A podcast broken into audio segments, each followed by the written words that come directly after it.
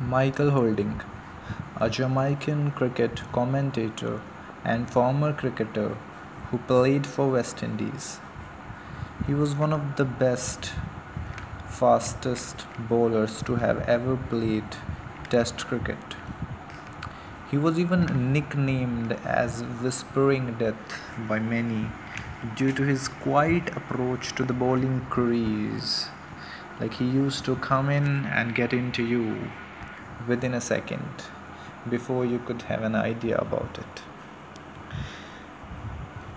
His bowling was smooth. He used to bowl, his action was very smooth and he was extremely fast. And he also used his height, which was about six feet five to six inches or something like that, to generate large amounts of bounce and pace and zip off the pitch. He was part of the fearsome West Indian pace attack together with Joel Garner, Andy Roberts, Sylvester Clarke, Colin Croft, Wayne Daniel, and the lead Malcolm Marshall. Now, they they devastated the batting lineups throughout the world in the 70s and early 80s.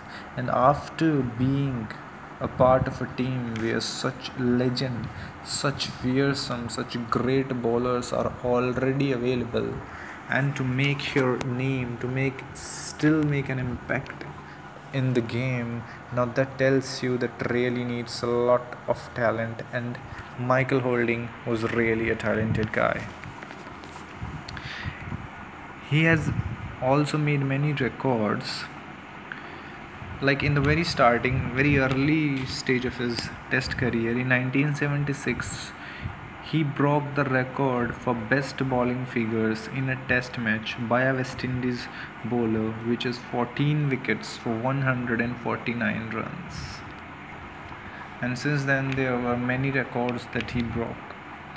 But the thing is the reason he is called the whispering death is because of his that quiet approach you know that you don't know when it comes. Not aggressive not that but he will come into you before you could have an idea about it so michael holding nicknamed whispering death was one of the best fastest bowlers ever to appear in test cricket without any doubt.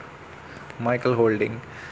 And nowadays he's doing the commentating job and he's very good. His voice is like one one of his kind you know like the very very unique voice having that jamaican that west indian flavor in it and you could probably call that his voice is the voice of cricket right now so he really is a great player and a commentator too.